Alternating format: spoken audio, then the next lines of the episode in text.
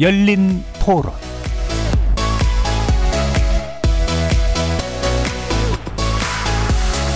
안녕하십니까. KBS 열린 토론 정준희입니다.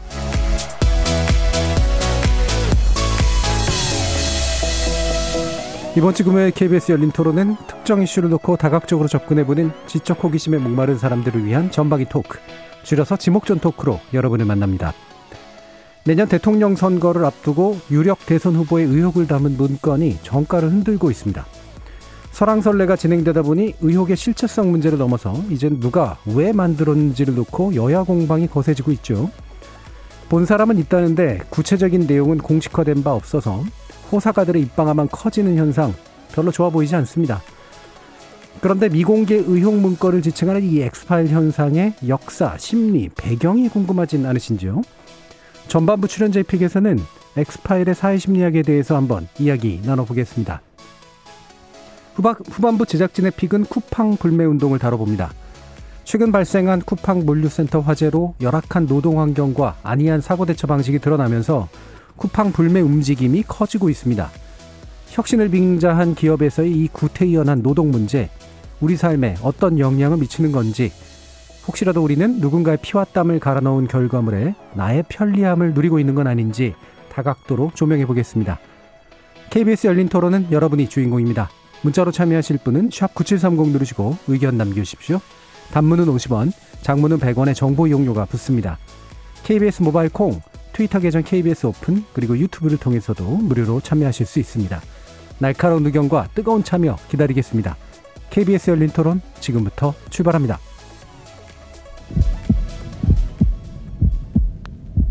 살아 있습니다. 토론이 살아 있습니다. 살아있는 토론, KBS 열린 토론. 토론은 라디오가 진짜입니다. 진짜 토론, KBS 열린 토론.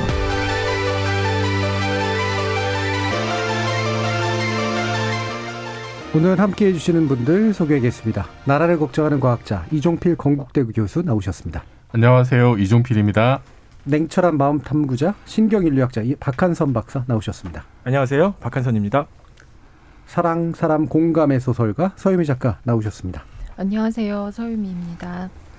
규정을 거부한다. 한국 여성 변호사의 손정희 변호사 나오셨습니다. 안녕하세요. 손정입니다. 자, 이렇게 물리학자, 신경인류학자, 소설가, 법률 전문가까지 각기 다른 전공, 개성, 지식을 가지신 네 분의 출연자와 함께 만들어가는 지적 호기심에 목마른 사람들을 위한 전방위 토크, 줄여서 지목전 토크. 지금부터 출연자의 pick 시작해 보겠습니다. KBS 열린 토론. 그런 엑스파일이 뭐 이렇게 좀 어, 유출이 되고 뭐 그런 내용이 전개가 됐다 그 정도는 알고 있습니다. 먼지 털어서 안 나올 사람 없다는 얘기를 하지만 어쨌든 공직자한테는 굉장히 고윤리를 이제 요구할 수밖에 없는 게 사실이고 그래서 어떤 건지 구체적으로 빨리 알려졌으면 좋겠어요. 그것도 실제 일인지 아니지 X, X라는 자체가 애매하잖아요. 그냥 혼란스럽죠. 부정적인 거겠죠. 들추고 싶지 않은 속내나 뭐 이런 거를 계속 하는 느낌으로 아무래도 그런 게 이제 흥미 유발이나 이런 게 더 되다 보니까 예전보다는 그래도 좀 덜하지 않을까. 워낙 마녀 사냥이나 이런 쪽으로 편파적으로 해가지고 그동안 잘못되었던 거를 많이 겪어왔기 때문에 너무 한쪽 말만 듣고서 뭐 정하는 게 잘못된 거라는 인식이 많이 많이 늘어나지 않았을까. 비밀스러운 이미지가 있긴 하죠. 그 엑스파일이라는 그 단어가 주는 그런 저희가 봐온 게 있잖아요. 연예인 엑스파일이라든지 그런 거를 보면 뒤에서 뭔가 일어나는 사생활 같은 엑스파일이라는 말에서 어감이 주는 자체가 긍정적이지는 않다고 생각이 들어요. 권력을 감시하고 검증하고 이런 모든 것들이 언론들이 해줘야 할 일인데 이런 것들이 이제 엑스파일이나 어떤 음성적인 뭐 정보를 통해 가지고 뭐 폭로가 되고 그 결국은 그게 긍정적인 효과를 낳는다 하더라도 우리 사회 어떤 부분이 지금 제대로 기능을 못하고 있다라는 증거니까 바람직한 현상은 아니라고 봅니다. 예, 오늘 엑스파일 문제 가지고 얘기를 나누려고 하는데요. 마지막에 들려주신 시민 목소리는 제가 아는 박사분하고 목소리가 정말 똑같아서 예, 굉장히 전문적인 얘기도 나왔고요. 자, 근데 오늘 주제는 음, 왠지 1순위는 이종필 교수님 하셨을 것 같고, 2, 2순위는 박한서 박사님 같고, 3순위는 서유미 작가님이었는데, 의외로 가장 아닌 것 같은 손정희 변호사님이 해주셨어요. 지금 엑스파일 아주 예. 정치권에 강타했다란 표현과 더불어서 일반 시민들도 너무 관심 있는 것 같아요. 네. 일단 엑스파일이라는 단어 자체가 굉장히 폭발적인 관심을 불러일으키는 자극적인 소재인데 더군다나 대선 후보 곧 있을 대통령 후보와 관련해서 엑스파일이라는 단어를 나오다 보니까 그 내용이 무엇일까도 굉장히 궁금하지만 그 실체는 또 무엇이고 음. X자를 들어가는 걸 생각해 보시면 저는 엑스마스, 크리스마스가 대표적으로 생각이 나거든요. 근데 예. 뭐 엑스맨도 있고요, 예. 엑스레이도 있고, 뭐 엑스와이프 이런 표현도 있는데 왜 엑스파일이라는 명칭이 생겼을까? 이 명칭이 가지고 오는 굉장히 효- 효과가 뭐냐면 바로 송영길 대표가 아 엑스파일 아니고 검증 파일이라고 했거든요. 또 예. 검증파일로 들었더니 호기심이 훅 떨어지는 음. 효과가 있어서 이런 것도 좀 궁금했고요. 지금 정치권에서는 어, 홍준표 대표가 과거에 김대엽 사건까지 이야기를 하면서 일부는 또 팩트에 부합하니 검증 받아라 라는 주장도 나오고 있어서 정치권을 둘러싼 엑스파일인데 우리 곳곳에 이런 엑스파일 좋아하시는 분들, 수집하시는 분들 또 이것을 이용하시는 분들 갖가지 많아서 이 현상에 대해서 여러분들 의견 들어보고 싶었습니다. 예. 그러니까 그 의도 자체는 궁금하니까 니들이 알려줘. 뭐 이런 쪽이 좀 더 가까운데 또 나름대로 또 전문가적인 관점에서 이게 뭔가 꽂히는 부분도 있으셨을 거 아니에요. 일단은 음. 그 장설철 소장님이라는 분은 저랑 매주 화요일날 방송 같이 하시는 예. 분이에요. 여쭤봐도 안 알려주시더라고요. 음. 왜냐하면 명예훼손의 소지가 그렇죠. 있을 수 있기 때문에 유포하는 것도 또 음. 다른 죄가 될 수 있잖아요. 그래서 그 내용이 무엇일까 굉장히 궁금한데 보통 이제 우리가 지라시라고 이야기하고 사생활이나 그 사람에 대해서 어떤 평가를 담은 것들이 어, 대규모로 유포되면 뭐 명예훼손의 이슈는 따라가야 할 수- 뭐 회피하기는 어려울 것 같아요. 그렇지만 대선 후보는 또 이런 것들을 공개적으로 검증을 받아야 되고 심판을 받아야 되는 위치니까 위법성 조각 여지도 좀 상당히 있어 보이긴 한데 일단 네. 내용을 보지 않은 상태이기 때문에 근데 지금 이 문건과 관련해서도 고발 사건이 지금 막 접수되고 있거든요. 어. 과연 대선 후보로 나온 사람들에 대한 검증을 수집하는 단계에서 만든 문건이라면 이걸 불법 사찰이라고 할 수 있나? 또 이게 명예 명예훼손으로 처벌을 할 수 있는 문제인가? 그럼 과거의 대선들은 우리가 어떻게 치렀지? 음. 불가피하게 그 사람에 대한 검증이나 이런 것들을 해야 되잖아요. 예. 그런 네거티브 검증단까지 있죠. 문서화해서 일목요연하게 요 팀은 요 이슈를 담당하고.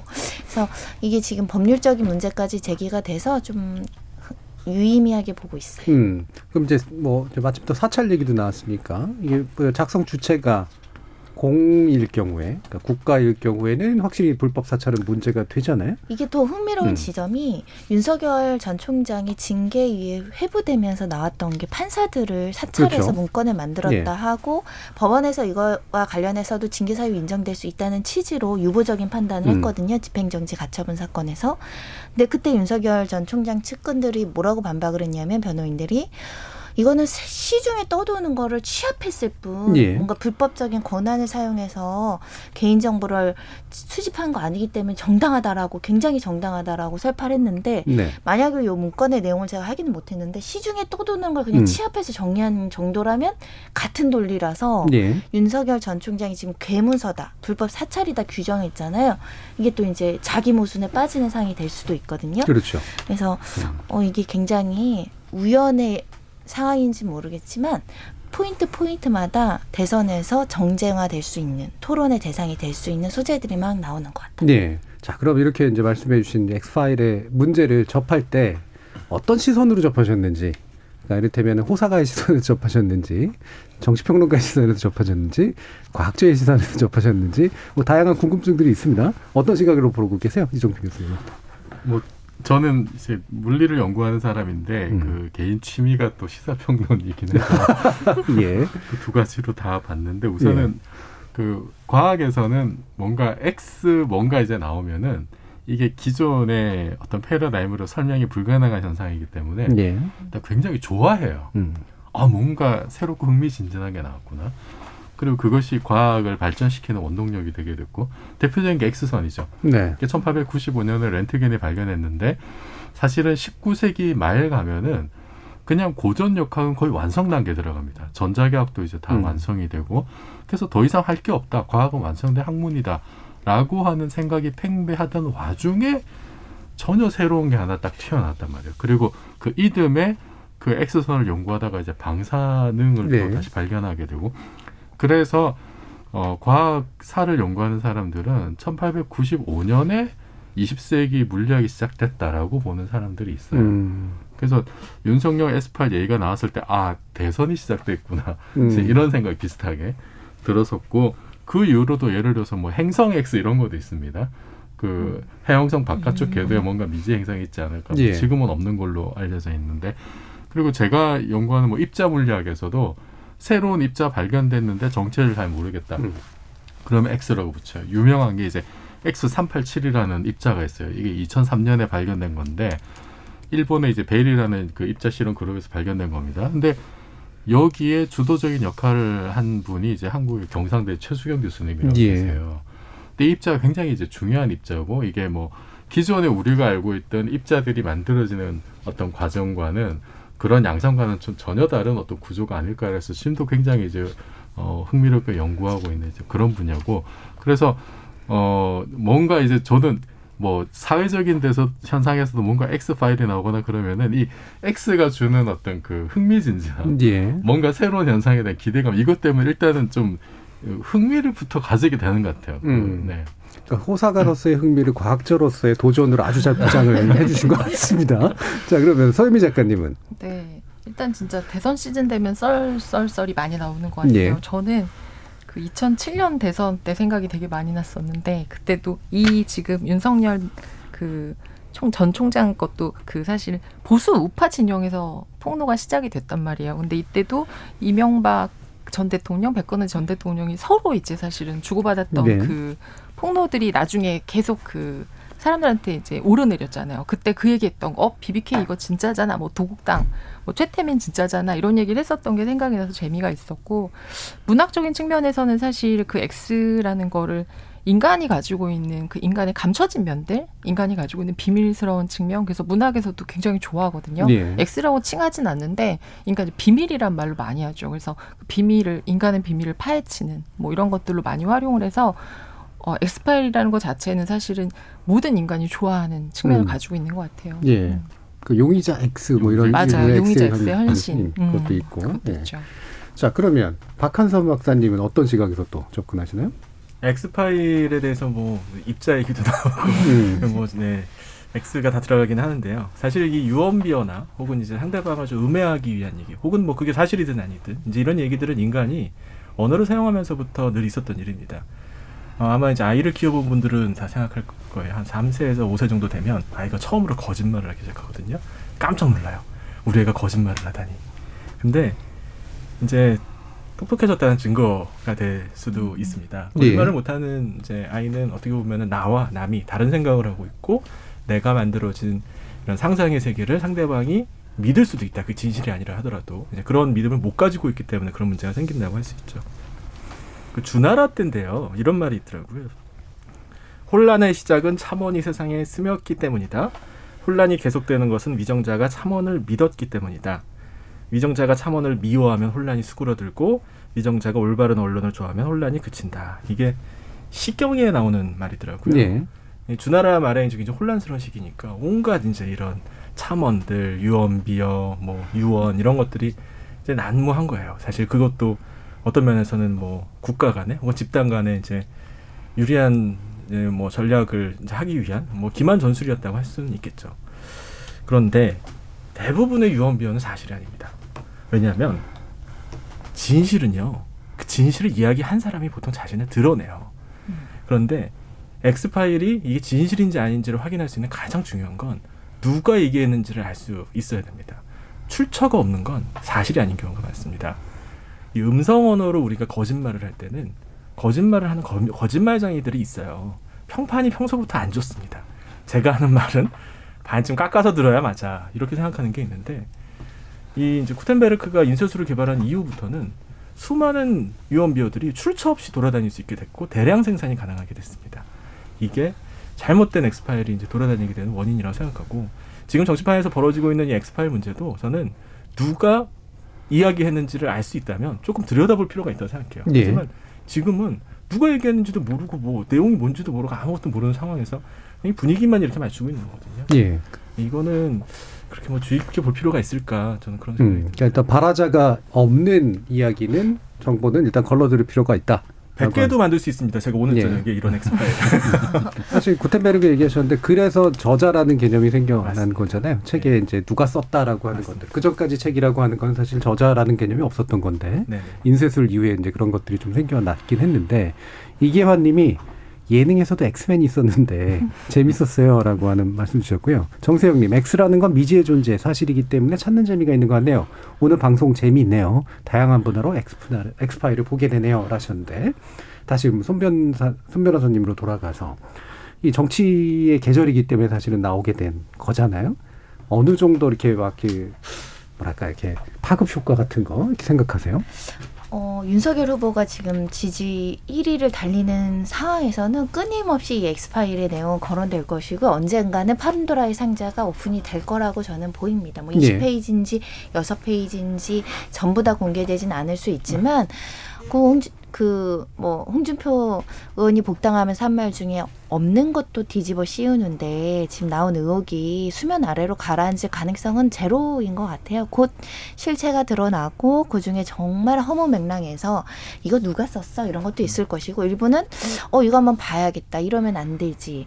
아무리 이제 뭐 예를 들면 배우자나 장모 문제라고 하더라도 우리나라 사람들이 완전히 분리해서 보기는 어렵거든요. 네. 왜냐하면 대내외적으로 영부인이라는 그 어떤 상징성으로 대내외적인 외교 활동을 하기 때문에 그런 부분이 이제 검증의 시간이 될 것 같은데 이게 이제 문제는 법률적인 잣대가 생기다 보면 계속 고소 고발전을 하는 거잖아요. 이거를 오픈하는 것이 명예훼손이 된다. 이게 범죄가 될 수 있다. 그러면 또 이것을 검증하는 사람들은 굉장히 좀 소극적으로 변모될 가능성이 있는 것이고 또 다른 캠프 사람이 이것을 막 검증하기 시작하면 네거티브라는 흑색전의 어떤 비하의 문제가 생길 것이고 또 본인이 이것을 직접적으로 막 설명하게 되면 그 부정적 효과로서 그게 각인되는 효과 때문에 이게 어떻게 흘러갈지 모르겠는데 그래도 본인이 얘기를 하고 직접 해명하는 게 정치적으로 효과가 있을 것 같은데 어떻게 보시는지 박한선 교수님 듭니다. 예. 네, 아니 근데 뭐 맞아요. 그 전혀 터무니없는 얘기라고 하더라도 그런 이야기들을 계속 반복하는 것만으로도 왠지 연결을 시켜 줄 수가 있거든요. 우리가 어떤 사실에 대해서 이게 진실인지 아닌지는 과학적인 접근을 물론 이제 이종필 교수님처럼 그렇게 하시는 분도 있지만 대부분 사람들은요. 그 사실이 가질 수 있는 위험성 곱하기 가능성으로 그걸 계산을 합니다. 그러니까 위험성이 너무 높으면 예를 들어서 정준호 교수님 교수님이 살인범이다. 위험범이 위험성이 너무 높으니까 가능성이 눈빛이 달라졌어. 어떻게 알았지? 가능성이 아주 낮다 하더라도 주목을 할 수밖에는 없어요. 예. 네, 그래서 저는 이런 정보를 그렇다고 해서 모든 사람들이 이렇게 아주 객관적인 입장을 가지고 상황을 다 논리적으로 접근할 수는 없거든요. 일단 들으면은 어, 어, 정말 그런 일이 있었어? 아, 뭐 아닌 것 같지만 그래도 일단 피하는 게 조심하는 게 좋겠다라는 생각을 하게 됩니다.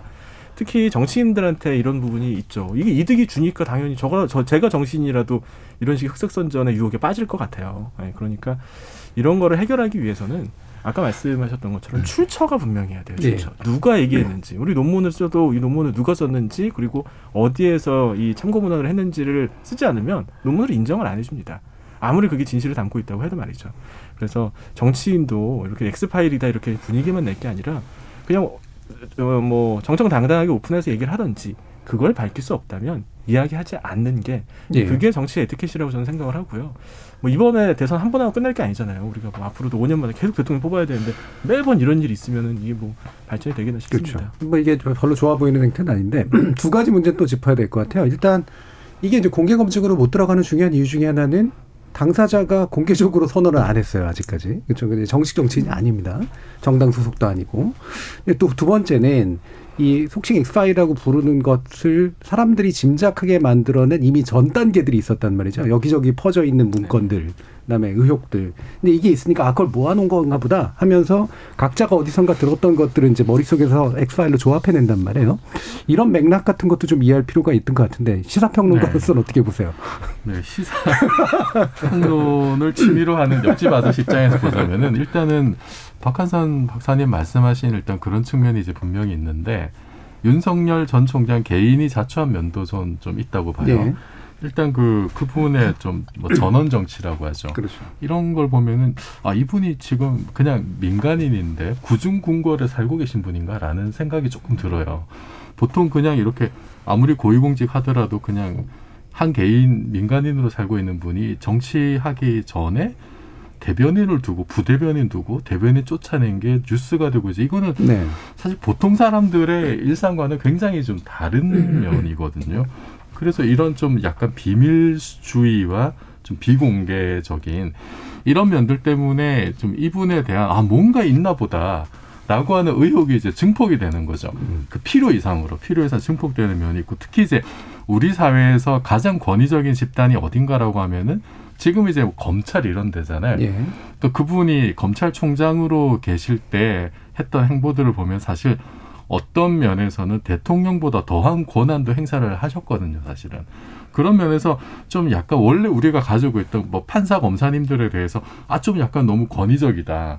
이런 이미지가 있는데 그런데 그 이후에 직을 내려놓고 나오 나서도 이렇게 뭐 대변인 임명하고 뭐 이런 모습들 그리고 이제 그런 게 너무 좀 특권 의식이 아직 좀 많이 안 빠진 게 아닌가 선민 의식이 아직 남아 있는 게 아닌가. 이게 예를 들면은 그냥 어디 강릉 가서 음식점 가서 누구 정치인 만나서 사진 찍는데 마스크를 안 쓰셨어요. 그런 게 이제 몇 번 마스크 안 쓰고 찍은 사진들이 몇 번 이렇게 나돌았잖아요. 그럼 아니 왜 우리는 다 지금 힘들어도 식당에서 밥 먹고 나서 사진 찍다 다 마스크 쓰는데 왜 저분은 마스크를 쓰지 않지? 그러니까 여전히 본인이 뭔가 좀 특별한 존재라고 아직 좀 인식하고 있는 면이 있지 않느냐. 음. 그럼 이- 이것이 이제 X 파일이라는 것이 등장했을 때 더 그 힘을 증폭시키는 역할을 하고 이게 나중에 그러면 이분이 이제 정말 대통령이 되면 이게 이제 좀 말하자면 좀 우리가 지금까지 안 좋게 얘기했던 제왕적 대통령이 될 가능성이 높아지는 거거든요. 예. 사실은. 그래서 과연 이게 지금 우리는 벌써 지금 G7, G1 이러고 있는데 좀 이런 이런 우리나라가 지금 이렇게 위상이 높아지는데 지금 정치권에서 벌어지는 이런 일들 지금 대권 후보 1, 2위를 다투는 분의 어떤 이런 일거실투족이 여전히 좀 이런 베일에 가려 있는 것이 걸맞느냐. 이거는 그 윤석열 개인에게도 불행한 일이지만 한국 전체적으로도 사실 불행한 일일 수 있다. 예, 예. 그래서 저는 그 그냥 그 옆집 아저씨로서 윤석열 전 총장님에게 이제 고언을 드리자면 모든 걸 다 내려놓으시고 백의종군하는 자세로 나가야 민심을 얻을 수 있다라고 저는 생각을 해요. 예. 그리고 또 하나 집, 자, 간단하게 짚고 싶은 거는 언론은 지금까지 뭐 했냐는 거예요. 음. 어, 그 점도 좀 말씀 주시죠. 예. 그 옆, 여기서 옆집은 그 윤 전 총장의 옆집은 아니죠. 왜냐면 그 옆집도 비싼 집이어가지고. 네, 아, 예. 저는 저기 네, 네, 성북구에 살고 있습니다. 예, 지금 이제 이종필 교수님이 이제 취미로 하시는 게 나을지 본업으로 하시는 게 나을지는 이제 청취자들이 한번 또 판단을 해보시고요.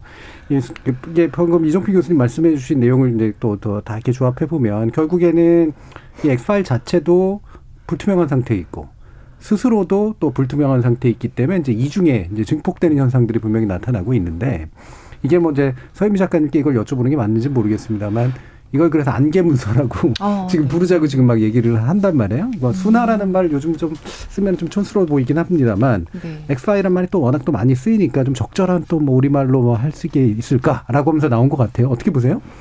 그러니까 엑스파일 자체가 이제 뭐 불확실하다의 음. X, 모호함의 X도 있지만 사실은 엑스파일 했을 때 우리가 긍정적인 생각을 하는 사람이 없거든요. 예. 다 부정적이고 뭔가 나쁜 얘기일 거다라고 생각을 하니까 아마 순화하자는 얘기가 좀 나왔던 것 같아요. 그래서 2005년이 이제 국립국어원에서 이 엑스파일을 좀 우리말로 하면 뭘로 쓰면 좋을까 이러면서 이제 그 투표를 했었는데 그 2005년이 사실 그때 우리 연예인 엑스파일이 굉장히 예, 막 예. 그 크게 이제 인구에 회자됐을 때였어요. 그래서 광고업계에서 그 광고 모델 평가하려고 그 순위 매기면서 그렇죠. 특징하고 썼는데 사실 굉장히 조금 그 연예인들에게는 좀 치명적인 얘기들이 좀 많아가지고 그거를 조금 이제 그 부정적인 의미를 좀 순화하려고 했었는데 그때 나왔던 후보가 다섯 개였어요. 근데 어, 첫 번째가 지금 나온 안개 문서고 두 번째가 미국 문서. 미국. 그다음에 세 번째가 설 암거리. 그러니까 우리가 설 있게 알고 예, 있다. 예. 그다음에 네 번째가 비록, 비밀 기록.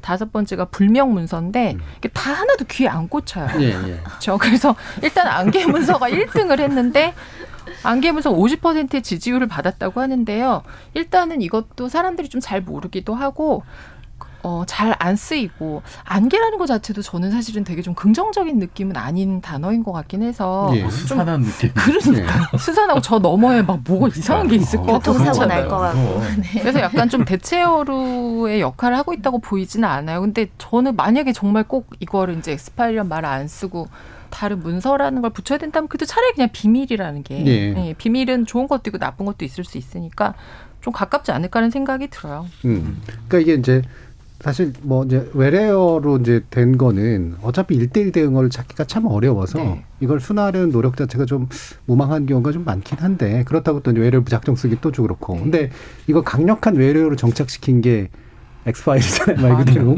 이 드라마 엑스파일인데 보- 이게 손 변호사님 보셨어요? 저는 이걸 보진 음. 못했고요. 예. 엑스파일이 이제 제 기억에 남는 것들은 말씀하신 대로 다 부정적인 뭐 음. 안기부 엑스파일, 삼성 엑스파일, 그쵸. 연예계 엑스파일, 일반인들도 그 유흥업소 다, 그분들 엑스파일 한번 돌았었거든요. 이런 식으로 세상에 굳이 몰라도 되는 그 사람들의 어떤 어, 비밀들을 이제 갑자기 판도라의 상자처럼 팍 열리는 거기서 오는 또 허위 사실이다 아니다 맞다 고소고발전이 뒤따르는 그런 기억만 좀 남죠. 음. 이 엑스파일은 이종필 교수님이 아주 최애할 것 같은 느낌인데. 어, 되게 좋아했죠. 그렇죠. 네. 음.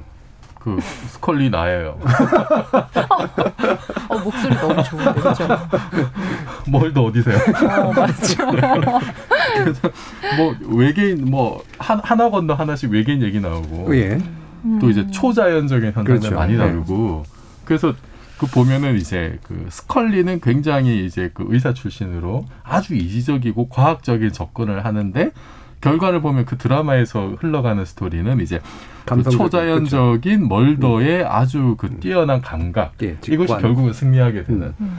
그래서 결국 아, 과학자가 판판이 이렇게 밟히는 그런 모습도 약간 좀 불쾌하긴 하지만 뭔가 또 쾌감도 있고. 예. 예, 그 저런 일들이 실제로 이제 그 우리가 모르는 미국은 또 워낙 땅덩이가 넓으니까 어, 저, 저 동네는 정말 저런 일이 있는 거 아니야라는 생각이 들기도 하고 그래서 저는 뭔가 호기심을 이렇게 불러일으키고 아 내가 과학을 하는 사람이지만 좀 오만하거나 자만에 빠지면 안 되겠다. 음. 어, 뭐 저건 드라마일 뿐이긴 하지만 멀더의 저런 과감한 어떤 추론, 음. 그 다음에 가설 제시 이런 거는 뭐 약간 학문의 영역을 조금 넘어서긴 하지만 좀 그런 건 좀 본받을 필요도 있겠다 생각도 했습니다. 예. 직관이 이제 굉장히 중요한 영역이 분명히 네. 좀 있어서.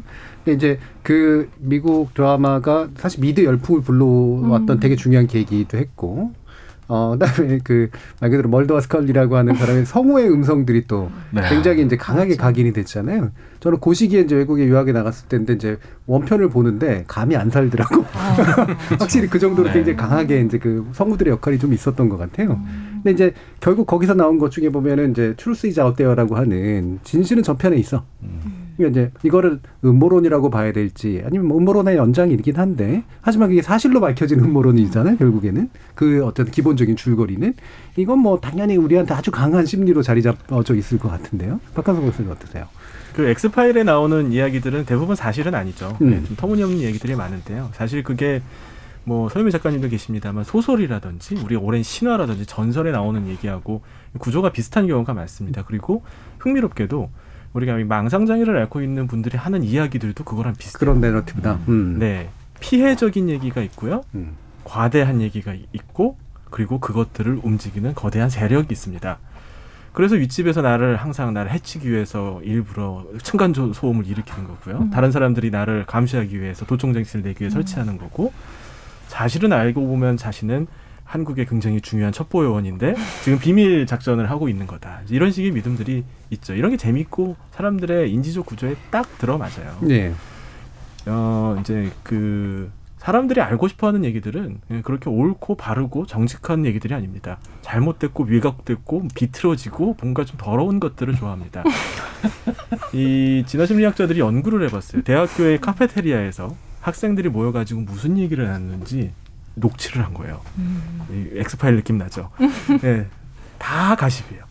대학생들이면 카페테리아에 모여가지고 레포트 어떻게 쓸 건지 공부 어떻게 할 건지 뭐 시험 어떻게 볼 건지 얘기를 할 것 같은데 아닙니다. 누구랑 누가 사귄대, 누구랑 누구랑 사귀다가 헤어졌대, 싸웠대, 교수님이 알고 봤더니 뭐 누구랑 이혼했었대, 안 했대, 이번에 누가 학과장이 된대, 안 된대. 라고 하는 권력이나 성에 대한 이야기들을 가장 좋아하고 그런 얘기 늘 돌아다닙니다. 하지만 중요한 건 우리가 대인 개인적인 관계에서 그런 얘기를 하면 다 깎아서 들어요. 음. 에이 그런 얘기가 있겠지만 아닐 수도 있겠지라고 생각합니다. 문제는 이게 중요한 인물한테 공식적인 문서라는 그런 형태로 대량으로 뻗어질 수 있는 특히 이제 요즘은 인쇄술의 발달보다도 인터넷이 거의 네. 뭐 실시간으로 모든 사람한테 퍼뜨릴 수 있거든요. 이게 어떻게 보면 오랜 즉 사람들 좋은 말로 하면은 평판조예요. 나쁜 말로 하면은 가십인데 이러한 식의 심리를 이 현대 문명 사회에서 일어나는 이 디지털 문명이 그도 그, 그 힘을 아주 엄청나게 키워줬다고 할 수 있습니다. 따라서 이 부분을 컨트롤하지 않으면 저는 계속 이런 일이 반복될 수밖에 없고 그러면 우리는 아 세상에 믿을 사람은 정말 아무도 없구나 하는 장기적으로 이제 사회적 불신이 점점 높아질 수밖에 예. 는 없다는 생각이 있습니다. 그러니까 그 부분이 되게 중요한 것 같아요. 그러니까 우리가 음모론 좋아하게 돼 있고, 네. 그 다음에 남의 험담 되게 좋아하게 돼 있고, 그렇죠. 유언비어 되게 좋아하게 돼 있게 지어진 존재인데 이게 이제 개인의 영역, 사적 영역으로 남아 있는 정도였으면 큰 문제가 안 되는데 이게 이제 고- 계속 공적 영역으로 밀어 붙- 올리는. 근데 그 기술이 이제 점점 점점 발달하고 있는 거잖아요. 우리가 태어난 그 지어진 형식과 사회적 형식이 이제 불일치를 하고 있는 상태가 돼버렸기 때문에 생기는 문제들이 분명히 좀 있는 것 같아요.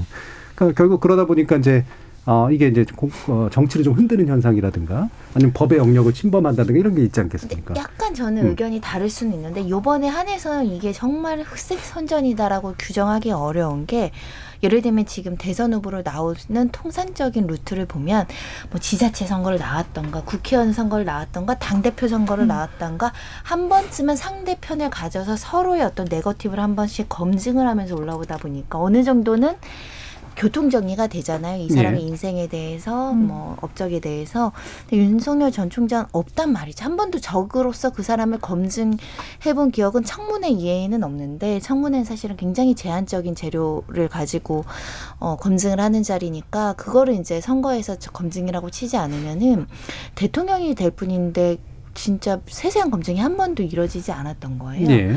우리가 이제 어, 너무 지나치다라고 생각할 수는 있지만 우리가 한번 우리 경험상 뭐가 있냐면 BBK 아까 초반에 말씀하신 박근혜 전 음. 대통령의 그 최서원 일가에 대한 어떤 전행에 대해서 두 분이 막 싸웠어요. 음. 그때는 말도 안 된다 서로 막 고소했어요. 그때도 고발하고 엄청나게 이거는 허위 주장이라고 막 했는데 시간이 흘러서 거의 8년 10년 뒤에는 유죄 나오고 유죄 나오고 그러다 보니까 지금은 이게 허위 사실이라고 하지만 이 허위 사실이 허위 사실이 아닐 수 있는 음모라고 하지만 음모가 아닐 수 있는 아닐 땐 굴뚝에 연기나라는 말이 틀리다고들 하시는 분들도 많지만 또 사실은 경험치가 있어서 이 사태에 대해서 약간은 아 너무 지나치다 이거를. 왜냐면 윤석열 개인에 대한 이야기가 아니고 가족에 대한 이야기냐 지나칠 수는 있는데 약간 그럼에도 불구하고 이거는 어 이- 앞으로도 이래선 안 돼. 이거는 너무 소모적인 어떤 논쟁이야. 이렇게 보기도 좀 예. 어려운 측면이 있어요. 그러니까 여러 가지 복합적인 면이 있죠. 분명히 아직 검증받지 않은 그런 인물. 아까 이종필 교수님도 지적해 주신 그 부분도 있고 스스로가 감췄던 것들도 좀 있었고. 그다음에 사실 이제 제일 중요한 건 그거잖아요. 어느 순간에선가 실제로 그게 사실로 들어간 경험들이 있으면 이게 참 이렇게 사라지기 어렵죠. 의혹 제기 자체의 타당성이 이제 입증되는 순간들이 100번 중에 한 번이라도 나오면 나머지 99번이 정당화 되는 그런 측면들이 분명히 있어서 이게 참 복잡한 문제들이 좀 있는 것 같아요. 저는 어, 예. 그래서 거기에 이제 좀 약간 덧붙여서 얘기하자면은 사실 그 이명박 전 대통령 같은 경우에 이제 다스의 실소유주 이미 드러나서 대법에서 확정 판결받고 지금 이제 그 복역 중이신데 그 얘기를 이제 그 어, 2007년 대선으로 이렇게 쭉 투사를 해서 다시 한번 복귀를 해보면은 어 그럼 결국 그때 세상을 뒤집었던 BBK 주가 조작 사건의 주범 김경준과 함께 주범이었던 게 이명박 전 대통령인가 이렇게 되는 거거든요. 예. 예. 그러면은 어 우리가 그러면은 언론과 그때 이제 검찰이 무죄로 이렇게 무혐의로 처리해 줬는데 언론과 검찰이 상당한 혐의가 있었음에도 불구하고 주가 조작범을 대통령으로 만들어 준 건가라는 이제 그 생각이 든단 말이에요. 네. 그럼 이- 이게 지금 대한민국의 역사에서 이게 과연 어떤 식으로 그러면 이- 이 현상을 평가를 하고 자성을 하고 이제 이 과정이 있어야 되는데 그런 게 없어요 지금까지 분명히 이건 상당히 놀랄만한 일이고 우리가 민주주의 체제가 굉장히 위협받을 수 있는 어떤 순간을 겪은 거란 말이에요. 그럼 이런 일이 다시 일어나지 않기 위해서 왜 그때 그런 일이 일어났고 그런 일이 일어나지 않기 위해서 지금 어떤 조치들을 취해야 되는지 그 연장선에서 예를 들면 뭐 검찰계 언론계 이런 예. 얘기들이 나와야 되는데 그런 논의는 다 빠졌어요. 다 예. 빠졌고 하나도 일이 진행되지 않았습니다. 사실은. 음. 그런 어떤 그 잠재된 어떤 위험 요소들이 있기 때문에 사실은 다시 이런 식으로 이제 액- 그러면은 그런 공식적인 어떤 그 메커니즘이 작동하지 않으면 그러면 사람들은 X 파일이라고 하는 뭔가 어떤 가공의 그런 힘에 이렇게 좀 더 의탁을 하게 되는 거죠. 예. 아니 그때도 그렇게 돼. 그래서 지금 X 파일의 논란이 이렇게 커지는 거는 우리 민주주의 언론을 포함한 권력기관 그 민주주의를 떠받치는 여러 요소들이 정상적으로 작동하지 않은 어떤 역편향 내지는 부메랑 효과라고 저는 네. 분명히 봐요. 그러니까 공적 제도의 문제에 대해서 또 다시 한번 얘기를 해주셨는데 사실 두 가지 영역을 또 다 짚어봐야 될 것 같아요. 그러니까 한편에서는 저는 뭐 개인적인 생각입니다만 주가 조작의 혐의가 물론 이제 사법 처리가 되면 달랐지만 그 문제가 있는 사람인지 알고도 뽑았던 대중적 감성이 있다라고 저는 생각을 하고 그 당시에 정치적 감성이라고 하는 게 또한 동시에 보면은 또 어, 특히 이제 우리나라 사람들에서 그게 많이 나타난다 그러는데 개연성이 있는 건 또 굉장히 잘 믿는 성향이 또 상대적으로 또 강하다 그러거든요. 이게 두 가지가 이제 교차하면서 지금 나타나는 이제 현상이잖아요. 어느 하나만이 지배적이지는 않은 그런 건데 실제로 우리가 좀 그런가요, 박한선 박사님? 그걸 이제 우리가 경험칙, 휴리스틱이라고 하는데요. 우리들은 있을 법한 이야기는 사실이 아니라도 믿고 전혀 터무니없는 일은 못 믿습니다. 음. 그래서 혹시 이 얘기를 들으시는 시- 어, 청취자분도 나쁜 짓을 하려면 터무니없는 나쁜 짓을 하시면 그렇죠. 사람들이 안 믿어요. 어. 네, 이게 이제 사실 진짜 범죄자들이 하는 방식이에요. 예, 예. 이 있을 법한 일에 대해서는 더 높은 가중치를 둬서 그게 진실일 거야라고 믿는 그 현상이 하나가 있고요. 두 번째는 이 거짓된 유언 비어를 의도적으로 퍼뜨리는 사람은 전 전부 거짓을 얘기하지 않습니다. 그렇죠. 진실을 음. 껴서 놔요. 근데 우리가 이제 그 슬롯 머신이라고 하죠. 이렇게 도박장에 가서 도박을 하면 돈이 계속 안 나오다가 가끔은 한 번 팍 터지거든요. 이게 일정하게 한 열번이나 스무 번에 한 번만 일정 비율로 두 배, 세 배 나온다라고 하면 아무도 안 합니다.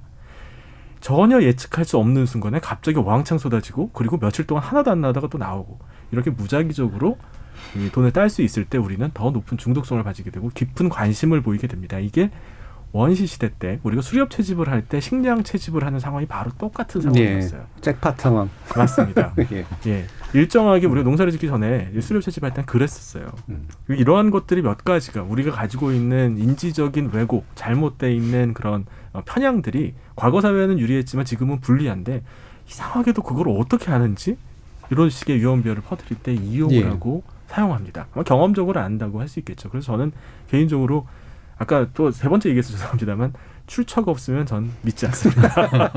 누구 얘기도 안 믿어요. 특히 유명한 사람일수록 제 주변에 있는 사람들한테도 왜 그 사람들의 가심 얘기가 저한테 안 들려오겠어요. 하지만 일단 안 믿어요. 안 믿는데 감정은 움직이지 않으세요? 움직이죠. 이게, 어려웠습니다. 있어요. 요 부분이 중요합니다. 맞습니다. 네. 근데 결국 근데 판사들 이제 여기 그 변호사님 계시지만 판사들이 재판을 할 때 자신의 감정이 움직인 대로 판결하지 않지 않습니까? 예, 예, 예. 네, 법대로 판결을 하는 게 옳은 일일 텐데 이 대통령이라든지 유, 유명한 정치인들을 우리 지도자를 뽑는 거는 결국 우리가 그 사람들을 판단하는 거예요. 그럼 그렇다면 네, 가급적이면 좀 이성적인 판단에 좀 음. 귀를 기울이는 게 좋지 않나 예. 자 이렇게 이제 그 완전한 터무니없는 일, 그럴 법한 일, 그 다음에 진짜 이런 이제 스펙트럼 속에서 지금 이 결국 엑스파일이 이제 왔다 갔다 이제 하고 있는 건데 어, 허구를 다루시지만 사실은 그 서유빈 작가님의 허구는 굉장히 현실적이잖아요. 그렇죠. 현실의 영역 속에 있는 허구라서 어떠세요? 이런 식의 이제 그 개연과 허구와 터무니없는 것 사이에서 왔다 갔다 하는 이런 것들을 바라보는. 음, 일단은 어, 개연성 자체가 이제 소설이 가능한 이유인데 예. 방금 우리 박한선 박사님 말씀하신 것처럼 대부분 정말 정말 터무니없는 일들 예를 들면 내가 저 사람 미워하고 저 사람 차 위에서 똥을 쌌다. 이런 거 사람들이 안 믿는단 말이에요. 그렇죠 근데 뭐 스크래치 이렇게 슬쩍 긁고 갖고 이런 거 있잖아요. 이런 예. 거그 사람이 긁는 거 내가 봤다. 이런 건 이제 된단 말이죠. 음. 근데 지금의 이 상황 아까 이제 제가 그그 방송 시작할 때 이제 그 두 전 대통령 얘기를 했었는데 사실 그때 많은 의혹들이 제대로 검증이 되지 않다 보니까 나중에 사실 수사 재판하고 탄핵되고 이런 일들이 이제 우리한테 있었는데 사실은 국민적으로 굉장한 저는 소모라고 생각해요. 우리가 우리 생활을 즐겁게 하고 네. 이런 것도 바쁜데 너무 많은 싸움, 분열 이런 것들이 좀 있었던 것 같아서 음, 이거는 좀 뭐라 그럴까요? 이 대선 후보라고 하는 거는 대통령이 된 이후에도 어떤 후보라도 계속 논란이나 분열의 여지가 있는 거기 때문에 저는 좀 이 대선 후보에 대한 의혹은 좀 검증을 음. 할수 있는 건 하고 밝힐 예. 수 있는 건 밝히고 가는 게 옳다고 생각을 해요. 그러니까 이제는 국민들이 그냥 예전처럼 알고도 속아주고 그냥 모르고도 말고 이렇게 하진 않고 언젠가 계속 이거 나오게 되어 있어서 좀 국민들이 피곤하지 않게 좀 생업에 즐겁게 종사할 수 있게 빨리 좀 해결해 주시고 네. 정치에 좀 신경 많이 끌 수 있게 그렇죠. 정치에 너무 많이 신경 쓰는 게 되게 사실 필요하고 많이들 개인들도 분열되는 것 같아요. 네. 음. 지금 K80089693님께서 스컬리 나예요. 너무 재밌었어요. 라는 말씀해 주셨고요. 카르마 국보님은 아재 개그를 해주셨어요. 멀더바레 라고 해주셨고요. 3212님은 운전하다 생각이 났는데요. 안개 문서, 비밀 문서도 좋은데 뜬 서문 같으니까 뜬 문서 어떨까요? 라는 말씀도 주셨네요. 가라앉아 있어서 아직은. 그 다음에 권병란님은 결과만, 결과만 보는 세상이라 이런 현상들이 발생하죠. 과정도 중요하게 생각이 됩니다. 맞습니다. 이 과정이 좀 불투명하게 생긴 문제가 많은 것 같아요. 그리고 0748님이 역대 수많은 엑스파일이 이슈가 됐지만 별 내용이 없었던 기억이 있어요. 정치인이 던지고 그것을 받은 언론, 의구심을 북돋우는 엑스파일의 형태는 우리나라의 민주주의 수준을 올리는데 부적절하다고 생각합니다. 라는 의견 주셨습니다. 자, 그럼 마지막으로 손 변호사님, 법적 문제를 일으키지 않으면서 어떻게 좀 이 부분이 흘러갔으면 좋겠어요? 일단은 검증의 어떤 기준이나 잣대는 명확하진 않지만 허위 사실을 유포하는 경우에는 사실 공직선거법에 굉장히 중하게 처벌이 되죠. 음. 지금도 이제 뭐 어, 대상이 된 사람들이 처벌 의사를 밝히지는 모르겠으나 말씀하신 대로 일부가 사실인데 대부분이 허위이면 명예훼손인 거예요. 음. 예, 사실이라고 하더라도 일단 일반인 같은 경우는 명예훼손이 되기 때문에 어, 쉽게 어떤 소문이나 그 사람들의 호기심을 자극할 만한 문건들을 작성하는 것은 굉장히 자제되어야 된다. 그런데 요즘에 이제 우리 네티즌 수사대라고 하잖아요. 그것도 우리나라만이 가질 수 있는 권한이자 어떻게 보면은 좀 불필요한 소모전일 수도 있는데 권력기관이 믿을 만하게 행동하지 않은 과거의 전례 때문에 국민들이 결과를 내놔도 무혐의라면 못 믿으니까 계속 검색하고 계속 검증하고 계속 뭔가를 생산하면서 굳이 수사력을 낭비하시지 않으셔도 되는데 권력기관 대신 네티즌들이 수사를 하는 거거든요. 이런 문제가 있을 때는 관련된 기관이 아주 신속하고 공정하게 딱 결론 내려주면 좋겠는데 그럴 날이 올까 싶긴 하지만 서, 상호 노력해야 되는 모습 필요한 것 같아요. 네. 자, 드라마 엑스파일, 어, 진실은 전어마에 있다라고 하는 말로 끝내는데 이게 묘한 상상력을 불러일으키기도 하고 또 결국은 시청자들 몫으로 돌리는 측면도 있습니다. 아마도 이 정치 현실 속의 엑스파일은 아마 진실은 어딘가 있을 텐데요. 그것을 찾는 게 또한 제도의 몫이기도 하고 우리에게 남겨진 숙제이기도 한 것 같습니다. 절대 현혹되지 말라는 영화 곡성의 경고처럼 현혹되지 말고 진실을 찾는 노력 말죠. 지목전 출연자의 픽은 여기서 마무리하겠습니다. 여러분께서는 KBS 열린 토론과 함께하고 계십니다.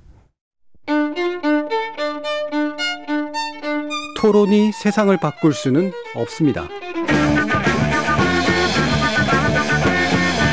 하지만 토론 없이 바꿀 수 있는 세상은 어디에도 없습니다.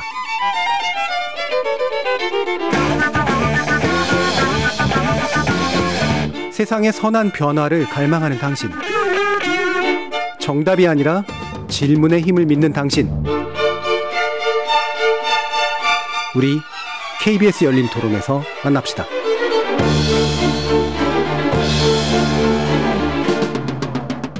현재 이슈가 모든 기업들에서 ESG를 강조하면서 그런 인권이나 복지 같은 거 많이 중요시 하잖아요. 그런 거를 발맞추지 못했다는 거에 대해서 많이 실망을 했고요. 에어컨 설치 안 해주고 선풍기 합선 때문에 화재 났다고 알고 있어요. 그래서 그런 부분에 대해서는 직원들을 많이 챙겨줘야 그 다음 기업이 아닐까라고 생각을 했던 것 같습니다. 화재도 그렇지만 새우 튀김 갑질이죠. 저도 지금 자영업을 하는 같은 입장인데 점주 업주들이 도움을 요청할 땐 나 몰라라 하고 그런 게 이윤을 창출하는 게 기업이라고는 하지만은 뭐가 됐든지 간에 사람이 우선인데 안전 그런 것도 없이 행태를 보면 기업으로서의 윤리는 좀 많이 잊은 것 같아가지고 그 쿠팡 불매 운동자처럼 똑같은 행동인 것 같아요. 그거는. 소비자들이 꼭 이제 불매를 되게 강요하는 건 아니지만 이제 이게 노동자들의 환경이나 이런 걸 개선할 수 있다는 점에서 다른 기업들도 이제 많은 이제 영향을 줄 것 같아요. 근데 회사에서 너무 나몰라라 하는 것 같아가지고 네. 처우 개선 이 말만 나오는 것 같아가지고 네. 확실하게 좀 제대로 나왔으면 좋겠네요. 그냥 그 책임은 당연히 저, 져주는 게 네, 맞는 것 같아요. 지금 세상이 공정하다고 말은 하지만 실제로 공정하다고 느끼는 사람이 몇이나 될까요, 그죠? 좀 이번 기회를 통해 가지고 좀 뭔가 좀 바뀌는 게 보여줬으면 좋겠어요. 그냥. 네. 지적 호기심에 목마른 사람들을 위한 전방위 토크. 신경 인류학자 박한선 박사, 물리학자이신 이종필 건국대 상호교양대 교수, 소여, 소설가 서유미 작가, 그리고 손정희 변사 이렇게 네 분과 함께 하고 있습니다. 아, 쿠팡 문제인데요. 어, 예전에도 한번 좀 이 유사한 사례를 다루긴 했었습니다만, 이제 불매 운동까지 번지고 있어서 오늘 또 이야기를 나눠보려고 합니다. 쿠팡들을 사용하고 계신지 불매 운동으로 들어가셨는지는 모르겠습니다만, 서유미 작가님은 어, 네. 어떠세요? 음, 로켓 배송을 어 저는 되게 좀 혐오하는 편이고 아, 예, 예. 쿠팡이나 이제 그 쿠팡 이츠 이렇게 빨리 오는 음. 이런 거 별로 저는 사실 배달 많이 안 시키는 편이에요. 택배는 그래도 좀 시키는데 근데 아이가 학교를 가니까 예. 갑자기 밤에 이제 제가 일하고 들어갔는데 알림장에 뭐 머시기 갖고 와라. 음. 어 이거 없는데 이러면 이제 사실 한두 번 시켰는데 이 로켓 배송을 받으면서 너무 놀라운 거예요. 11시 전에 시키면 아침에 물건이 와 있는데 어 제가 그걸 받을 때마다 이 시스템을 가능하게 만드는 것에 대해서 잘 생각을 안 하게 돼요, 우리가. 예. 근데 이게 정말 로켓 타고 오는 것 같다라고 생각하지만 제가 주문이랑 결제를 넣는 순간부터 그걸 물류해서 분리해서 그걸 싸서 어, 이분들이 택배를 새벽에 움직여서 그 거리에서 와서 저희 집 앞에 놓고 간다는 이 시스템을 인간이 움직인다라고 하는데 그 인간이 있는 일하는 곳이 에어컨도 없고 환기도 안 되고 어, 화장실 갈 때마다 바코드 찍고 그리고 이분들이 식사도 못 하고 어, 이런 또 거리에서도 빨리 가야 되기 때문에 사고의 위험을 무릅쓰고 뭐 졸음 운전도 참고 어, 이러면서 가서 그 우리 집 앞에 이걸 논다라고 하는 것을 다시 한번 생각하게 됐었는데 어, 누군가 죽거나 할 때만 우리가 이 결국 시스템 안에 숨어 있는 인간의 어떤 움직임을 이제 생각하게 된다는 게 조금 많이 힘들었고요. 어, 우리가 이런 일들을 통해서 엄연히 존재하는데 보이지 않는 것들에 대해서 좀 많이 생각을 해야 될 것 같아요. 예. 이게 참 그 되게 중요한 말씀해 주셨는데 우리는 되게 당연하게 이제 받아들이게 된 음. 것들을 가능하게 한 어떤 것들의 문제잖아요. 그러니까 흔히 혁신 기업 얘기 많이 하는데 일부는 있는 것 같아요. 이를테면은 그러니까 IT 분석을 통해서 가장 많이 팔릴 만한 것들을 확보해 놓고 그걸 물류에 물류센터에 집어넣어 놓고 그러니까 빨리 나갈 수 있는 거잖아요. 분류 시스템도 이제 그런 식의 혁신들이 아마 일부 있었을 테고. 근데 결국은 이제 사람을 갈아 넣는 시스템을 혁신하진 않았던 것 같고 더 갈아 넣는 방식으로 간 것 같단 말이에요. 과학자로서 어떻게 생각하세요? 그러니까 저도 이게 그 쿠팡이 뭐 이제 한때 얘기가 되기로는 이게 뭐 IT 기업이냐 물류 기업이냐 음. 뭐 이런 논란이 있을 정도로 기존의 카테고리로 구분이 안 되는 어떤 새로운 혁신 기업의 아이콘이기도 했었고 뭐 뭐 그런 얘기죠. 뭐 네카라 쿠베 뭐 음. 네이버 카카오 이런 음. 대표적인 어떤 신산업을 이끌어 나가는 대표적인 기업 중에 하나로도 평가를 받았었는데 그러면은 뭔가 지금까지 보지 못했던 새로운 어떤 혁신 기술이 적용이 돼서 어 지금까지 어 전혀 보지 못했던 방식으로 뭔가 작동을 해가지고 인간의 편의를 높여주는 그 진짜 로켓이 날아와서 이렇게 물건을 갖다 주는 정도는 아니라 할지라도 예. 이제 그런 걸 좀 기대를 했던 것 같은데 그 속 내용을 보니까 그 모든 걸 인간이 다 하고 있다 결국은 그럼 이거는 그냥 기술 혁신이 아니라 그냥 노동 착취인 거죠. 음. 지금 우리가 지향해야 될 사회가 어떤 사회냐. 지금 21세기하고도 지금 20년이 지났는데 이, 이, 이 구조가 과연 지속 가능한 사회일 거냐라는 생각을 해야 될 거고 또 하나는 이게 쿠팡이나 뭐 다른 이제 뭐 물류업체나 이런 데서 좀 또 문제가 되는 게 이게 이제 배달하시는 분에 대한 어떤 그 처우 개선 노동권의 문제도 있지만 거기 물건을 대는 입점하시는 분들의 그렇죠. 예. 이분들도 그, 거. 네, 음. 플랫폼이 절대적인 강제 위치 올라가면서 그 아주 약자의 입장에서 이제 갑질을 당할 수밖에 예. 없는 그게 쿠팡뿐만 아니라 배달앱 같은 경우도 이런 사례들이 굉장히 이제 많이 있었잖아요. 지금 그 쿠팡 이츠 관련해서 지금 최근에 이제 또 논란이 됐던 게 그 새우튀김 같은 문제도 예, 사실은 예.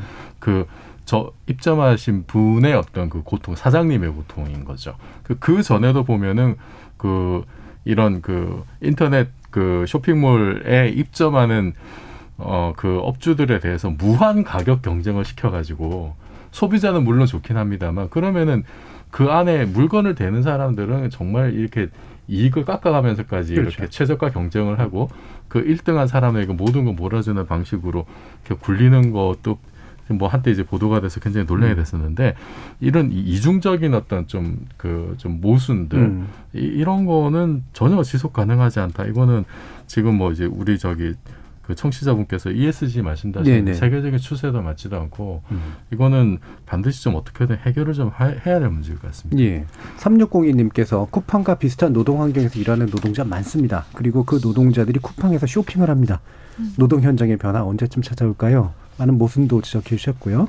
김현신님은 전 쿠팡 탈퇴했어요라는 또 말씀도 주셨는데 지금 이제 불매 운동이라고 하는 게 이렇게 그렇게 그 간단한 불은 아닌 것 같아요. 지금 이제 분위기나 이런 것들을 보면 그동안 쌓였던 불만들이 분명히 소비자들한테 있었고 약간의 반성도 있는 것 같아요.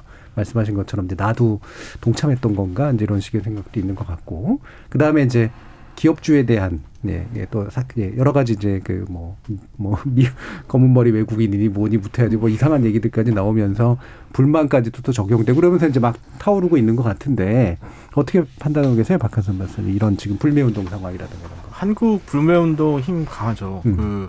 그모 우유 회사 거의 이제 그것 때문에 기사 회 회- 그 저희 이제 재기가 불가능할 정도로 타격을 입은 예. 뭐잘 아실 겁니다. 어 쿠팡도 뭐 마찬가지로 생각해요. 저는 쿠팡도 이용도 해봤고요. 그리고 뭐 어, 아침에 막 갖다 주니까 신기하더라고요. 그리고 음. 과연 이게 어떻게 가능하지? 이 돈으로? 네, 이런 생각이 좀 많이 들었는데 알고 보면 이제 이런 식의 혁신 기업이라는 상당수의 기업들이 사실 비용을 사회에 전가하는 경우가 많습니다. 예. 쿠팡도 그동안 계속 적자였고요. 코로나 이후에 좀 상황이 좀 바뀌어가지고 좀 이제 성장을 많이 한 것 같은데 코로나 상황이 두 가지 효과를 줬죠. 첫 번째 사람들이 쿠팡을 많이 이용하게 되고 두 번째 취업할 데가 없으니까 쿠팡이 열악한 노동 조건을 제시해도 일하겠다는 사람이 많아진 겁니다. 근데 이 비용은요 결국 사회가 모두 짊어져야 돼요.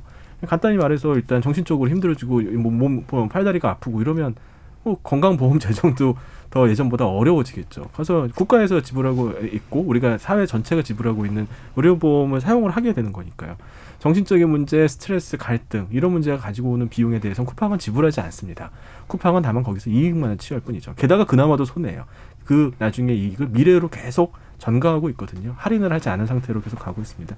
지속 가능할 수가 없어요. 결국 나중에 쿠팡이 망하거나 어려워지게 되면 그것도 아마 또 사회가 나눠서 그 빚을 같이 갚아야 될지도 모른다고 생각합니다. 그래서 그 아까 말씀하신 것처럼 혁신 기업이 정말 혁신적인 방법을 통해 가지고 기업을 만든다면 그건 누가 뭐라고 하겠습니까? 하지만 이런 방식이라면 그럼 뭐 예전처럼 노예 데려다가 이렇게 노예 막 채찍으로 때려가면서 일하면은 더 싼 값에 소비자의 만족을 할 수 있는 그런 서비스를 제공할 수 있겠죠. 그게 답은 아니니까요.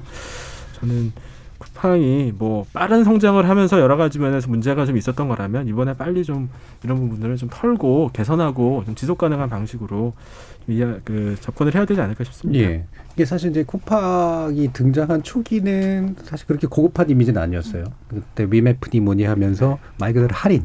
이제 그죠? 탁 뜨는 할인이었다가 이게 손정희 회장이나 이런 사람들한테 이제 투자 받고 그다음에 해외 또 진출하고 그다음에 요 IT 기업계에 있는 사람들한테도 약간의 반반의 감정을 불러일으킨 것도 있거든요. 그러니까 어쨌든 투자는 많이 했기 때문에 물류센터 직접 짓고 그다음에 직고용 방식을 도입하기도 하고 해서 상대적으로 다른 배달 업체들에 비해서 보면 이제 나은 면도 있다 이런 식의 얘기도 좀 듣고 그랬는데 이번에 이제 그 거품이 확 하고 이제 터져버린 그런 측면인 것 같은데 어떻게 보세요, 손정희 변호사님? 저는 쿠팡에 굉장히 의존적인 삶을 살게 돼서 예. 뭐 마트 갈 시간도 없고 너무 편리하더라고요. 음식도 거의 뭐 이제 굉장히 빨리 오다 보니까 너무 자주 시켜 먹는데 그냥 저 같은 생각을 가지고 계신 국민들이 많이 계신 것 같아요. 코로나 때 쿠팡 때문에 너무 고맙다. 그래서 쿠팡한테 돈 엄청 많이 쓴 거죠 생활비를. 근데 알고 봤더니 이렇게 인권 치약적이고 사람이 예. 죽어나가고 알고 봤더니 정말 저임금으로 알바생들 한여름에 에어컨도 없이 선풍기 틀다가 이렇게 불나고 뭐 우길기를 썼다 그러고 그렇게 많은 매출과 성장이 굉장히 빠르고 어, 미국 증시에 상장을 하면서 많은 어떤 잠재적인 가치를 많이 했고 우리가 낸 돈으로 제 카드값으로 그렇게 성장을 했는데 그 이면은 우리나라 대한민국에 대한 배려나 노동자들에 대한 인권이 너무나 후진적으로 후퇴하는 모습을 보이다 보니까 우리가 사실 7, 8년, 10, 60년대 트라우마, 전텔 이런 거 있잖아요. 예. 아직도 그런 시대, IT, 4차 산업혁명 시대에 살면서 어, 이런 근시대적인 인재가 나는구나. 근데 이것만 전근대적인, 예, 음. 이런 문제만 있는 것이 아니고 음. 어, 다발적으로 있다 보니 이렇게 덩치만 키웠지 내부 시스템에 있어서는 좀 세련되지 못하고 인권 지향적인 구조는 아니구나. 요즘엔 다 세계적인 기업들이 인권 친화적인 자연 친화적인 뭔가 사회적 책임감과 사명감을 다하는 구조로 바뀌고 있는데 쿠팡은 좀 그게 좀 뒤처진 것 같아요. 그래서 요번에 예. 좀 벌을 줘보자. 음. 좀 약간 채찍질을 해보자. 그래서 탈퇴하신 분들 정말 많더라고요. 예. 탈퇴하지 않더라도 지켜보겠다는 분들도 굉장히 많아가지고 요번에야말로 쿠팡이 좀 따끔하게 혼나고 개선해야 될 것 같고요. 삼성에서 문제가 된 게 준법 감시인이었잖아요. 네. 준법 감시인뿐만 아니라 뭐 인권 감시인, 근로 감시인 지금 특별 근로 감독 지시가 나오긴 했으나 이 근로 쪽에 대해서는 조금 더 아주 파격적인 변화가 있어야 될 것 같아요. 음. 이 뭐 예전에 뭐 불매운동 얘기 나올 때 이 불매운동을 독려하는 게 어, 기업 활동을 방해하는 거냐 아니냐 가지고 또 법적인 문제 좀 나오고 그러지 않았었나요? 근데 이게 이제 이제 예를 들면 담합행위 기업들이 담합하는 것도 문제인데 이제 허위 사실이나 위계 위력으로 이제 어 그 기업이 하지도 않은 행위를 기초로 해가지고 이런 것들을 인터넷상에서 담합을 해서 유도를 한다고 한다면 업무 방해가 되겠죠. 음. 근데 이거는 팩트에 근거해서 자발적으로 비인격적인 대우를 하는 회사에 대한 물건을 사주지 않겠다는 자발적 결단이 많은 상황이기 때문에 이걸 법률적인 문제로 가져갈 것은 아니고요. 예. 쿠팡 스스로 지금 어, 변화하겠다, 개선하겠다, 모든 조치하겠다, 순직한 소방 공무원에게도 뭐 평생 지원하겠다 이렇게 대선책들이 나오고 있어서 이거는 기업이 변해야 되는 거죠. 왜냐하면 지금 쿠팡이 이것만 하려고 하는 게 아니라 쿠팡 플레이를 또 계속 사업을 진출하거든요. 근데 국민들의 지지나 국민들의 클릭 없으면은 그렇게 할 수가 없어요. 네. 국민들이 마음이 떠나면 사실은 지금 동종업계가 또 계속 시시탐탐탐탐 경쟁하고 있는 음. 상황이기 때문에 국민들 눈치 심하게 보시라라고 말씀드리고 싶어요. 네. K80089694님께서 오늘 참 문자 많이 주시네요. 현재 인터넷 사이트에서 물건을 판매하고 있는 자영업자입니다. 쿠팡은 수수료도 높고 입금도 늦다고 해서요. 음. 입점 권유 많이 받았지만 손절했습니다. 로켓 배송이 더 비싸요. 운임비 포함된 가격입니다. 착각하지 마셔야 돼요. 라는 의견 주셨고요. 정화연님 같은 그러다가 독점화가 이루어지면 그때부터 비용 올리지 않을까요? 아마존도 그렇지 않았나요? 라고 하는 얘기도 해주셨습니다. 우리 김강옥님 앞으로 쿠팡 직원들 처우 많이 개선해 줘야 될 겁니다라는 말씀도 주셨는데 이 불매 운동이 어쨌든 굉장히 큰 영향을 줄 것 같긴 해요. 그리고 이제는 기업이 이제 이윤만 추구하는 게 아니라 이윤을 추구하려면 어, 소비자를 신경 쓸 수밖에 없다. 어, 더싼 가격에 어떤 좋은 물품을 찾는 소비자가 아니라 어, 올바른 기업 활동을 하는 행, 그 기업에 대해서 뭔가 소비자가 선택이 일어난다. 이런 게 이제 ESG 관점에서 나오는 어, 것들이잖아요. 우리 이종필 교수님, 이제 어떤 권유를 해주고 싶으세요? 이게 사실 불매운동의 결과가 기업한테만 안 좋은 게 아니라 사실 그 근무하는 노동자들한테도 안 좋을 수가 있기 때문에. 이게 일단은 그 대세, 대세를 거스르는 것 같아요. 네. 지금 이제 ESG라고 해서 E가 이제 환경이고 S가 사회적인 책임인데 환경 같은 경우는 너무 이제 기후 위기하고 맞물려 있으니까 네. RE100이라고 하는 클럽이 있잖아요. 그러니까 그 재생 에너지로만 어, 물건을 만들어서 그걸로 이제 영업 행위를 하겠다라고 하는 클럽이 있는데 이게 그냥 그 기업들의 자발적인 어떤 그, 어, 그, 그런 걸로 시작을 한 것입니다만 이게 그 국가 간의 그 무역 규제, 무역, 무역 장벽으로 작용할 가능성이 있거든요. 그렇죠. 네. 근데 한국에서 삼성전자가 만든 반도체 부품이 그런 어 뭐 신재생 에너지를 쓰지 않은 화석 연료로 썼다. 탄소를 많이 배출을. 그럼 수출이 안 되는 지금 상황이 벌어지는 겁니다. 그럼 만약에 예를 들어서 쿠팡이 지금 뭐 미국에도 진출했는데 이런 식으로 노동자의 최소한의 인권 과 안전 이런 거를 그리고 입점 업체의 어떤 권리 이런 것을 보장하지 않는 사회적 책임을 다하지 않는 어떤 이런 행태가 계속이 되면은 그러면은 그 사실 때문에 그 사실 때문에 회사 자체가 성장을 못 할 수가 있어요. 그 그것이 어 쿠팡이 저렇게 성공하면 우리도 저거 따라가야지 이렇게 만약에 우리 모든 그 기업들이 그런 식으로 나서면은 뭐 우리의 이 발달된 IT 기술이 노동자를 착취하는 쪽으로만 발달을 해서 그것이 세계 어떤 새로운 어떤 혁신적인 모범 사업 사례가 되는 것이 아니라 오히려 다른 나라들로부터 규제를 받는 저런 식으로 돈 버는 거는 더 이상 이제 용납이 되지 않는다라는 예. 글로벌 스탠다드에 완전히 역행을 하는 거. 이것이 지금은 뭐 그런 게 뭐 아직은 없는 걸로 알고 있습니다만 앞으로는 이 자체 사회적 책임 자체가 국제적인 어떤 무역 장벽이나 규제로 작용할 수가 있어요. 근데 저는 제일 깝깝한 게 이게 그런 식으로 무역 장벽이 생기고 규제가 생기기 때문에 이제는 노동자들 좀 봐주자. 이게 얼마나 비참한 일입니까? 예. 지금 당장 이렇게 노동자들이 쓰러지고 죽어 나가고 있는데 그 우리 생각을 바꿔야 되는 거죠. 저는 그, 그 그런 장벽 무역 규제가 생겨서 우리 이걸 좀 법을 정비해야 되겠다. 이런 이, 이런 상황까지는 안 갔으면 좋겠어요. 예. 지금부터라도 좀 하나씩 좀 바꿔 나가야 정말로 대우각성을 해야 되지 않는가 싶습니다. 음. 그러니까 인간이 이제 이런 뭔가 이렇게 그 외재적 요인들로 인해 가지고 이제 그때 가서야 막 이렇게 대응하는 모습들에 대해서 굉장히 개탄을 해주셨는데 박한선 반사님 인간은 원래 그래라고 얘기하실 것 같아서 왠지 어떻게 생각하세요? 네. 아니 근데 이건 구조적인 문제예요. 사실 예. 이제 쿠팡이 뭐또 일부러 뭐 노동자를 착취하는 게 너무 즐겁고 재밌어가지고 그렇게 한 건 분명히 아닐 겁니다. 이 후발업체로서 이제 그 자신의 마켓 시어를 최근에 높이기 위해서는 이제 이런 식의 여러 가지 방법을 취했고 그게 좀 무리수가 됐을 건 분명히 있어요. 그리고 그런데도 불구하고 노동자들이 여기 가서 일을 하려고 했던 거였거든요. 뭐 실만 안 하면 그만이죠. 뭐 옛날처럼 뭐 강제로 뭐 쇠사슬을 묶어가지고 일 시키는 건 아니니까요.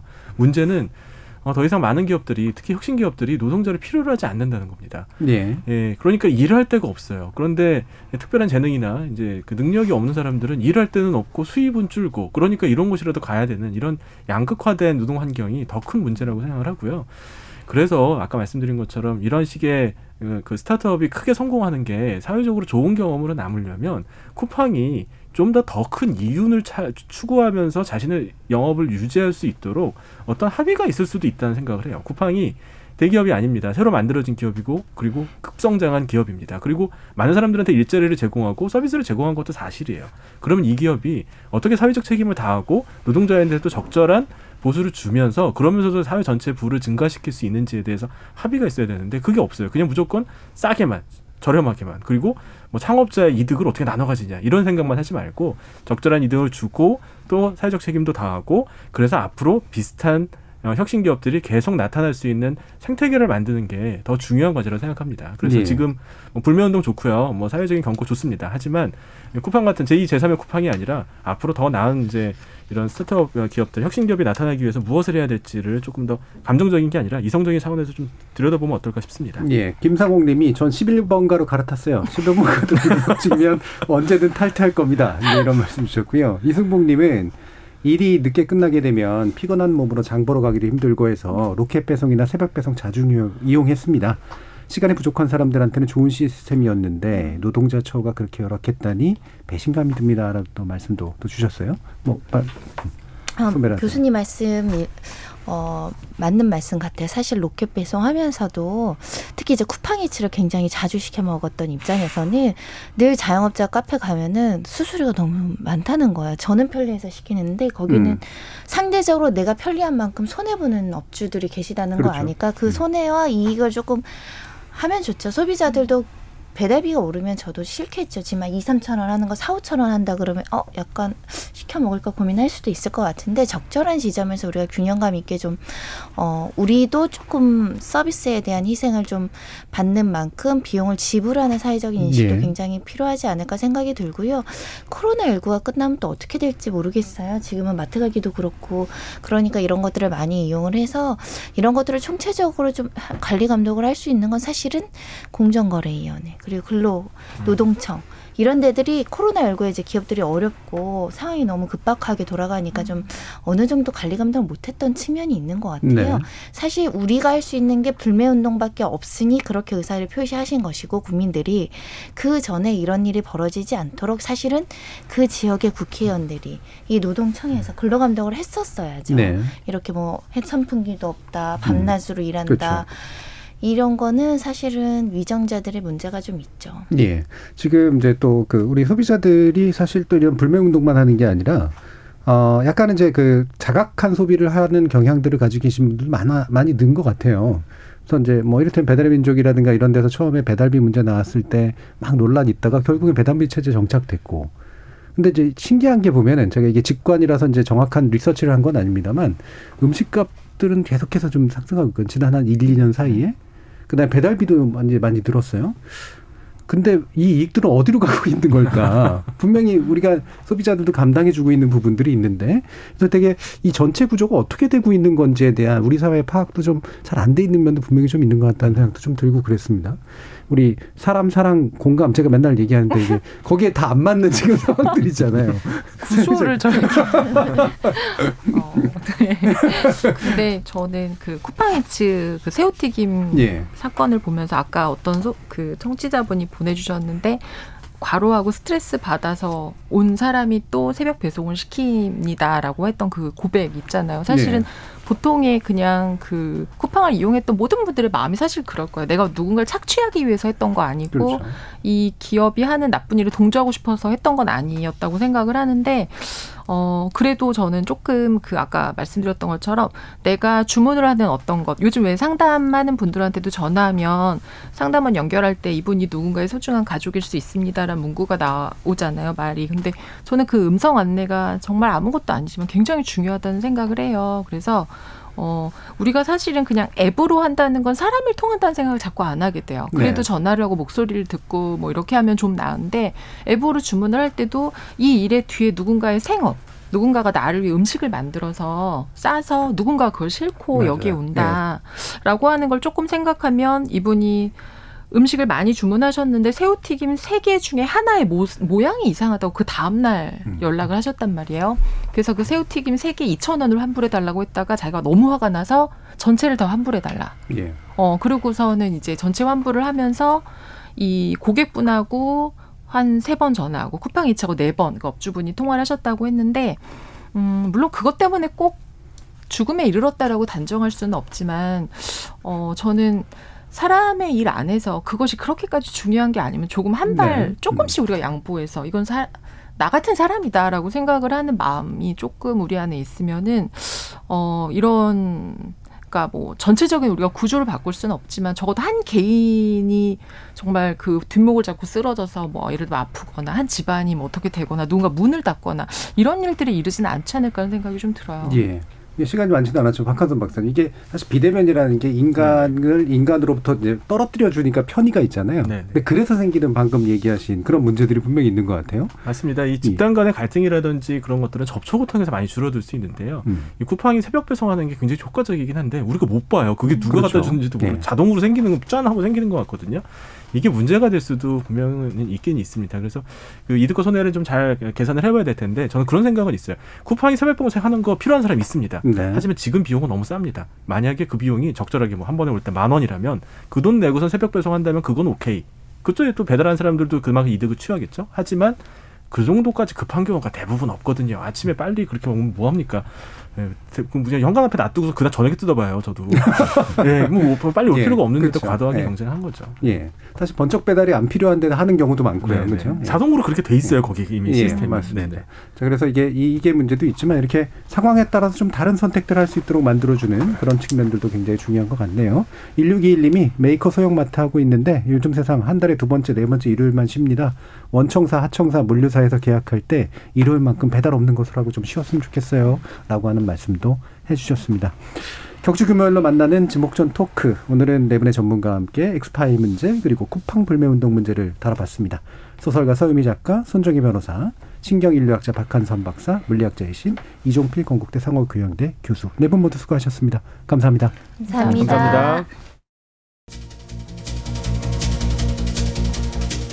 속칭 엑스파일 속에 담겨 있다는 의혹이 뭔지, 실체는 있는 건지, 그게 정말로 당사자의 정치적 운명을 가릴 만한 가치가 있는 건지, 솔직히 저는 아무런 관심이 없습니다. 의혹이라는 이름으로 행해진 온갖 볼썽사나운 쌈박질이나 인권 침해까지 구역질 나는 정치 행태 여러 번 마주했기 때문이죠. 그건 공식 무대에서 공개적인 절차를 걸쳐 검증하면 될 일이고요. 정작 중요한 건 이른바 정보 비대칭을 활용한 협잡입니다. 이때를 틈타 주목을 만끽하고 있는 몇 명 인물들도 꼴사납고 그런 이들에게 좋다고 판을 깔아주는 미디어도 신물납니다. 군불대기, 연기 피우기, 피우기 로 우리 정치 더 추락시키지 말고 그럴 시간에 이 극악한 플랫폼 노동의 문제에나 주목했으면 합니다. 지금까지 KBS 열린 토론 정준이었습니다.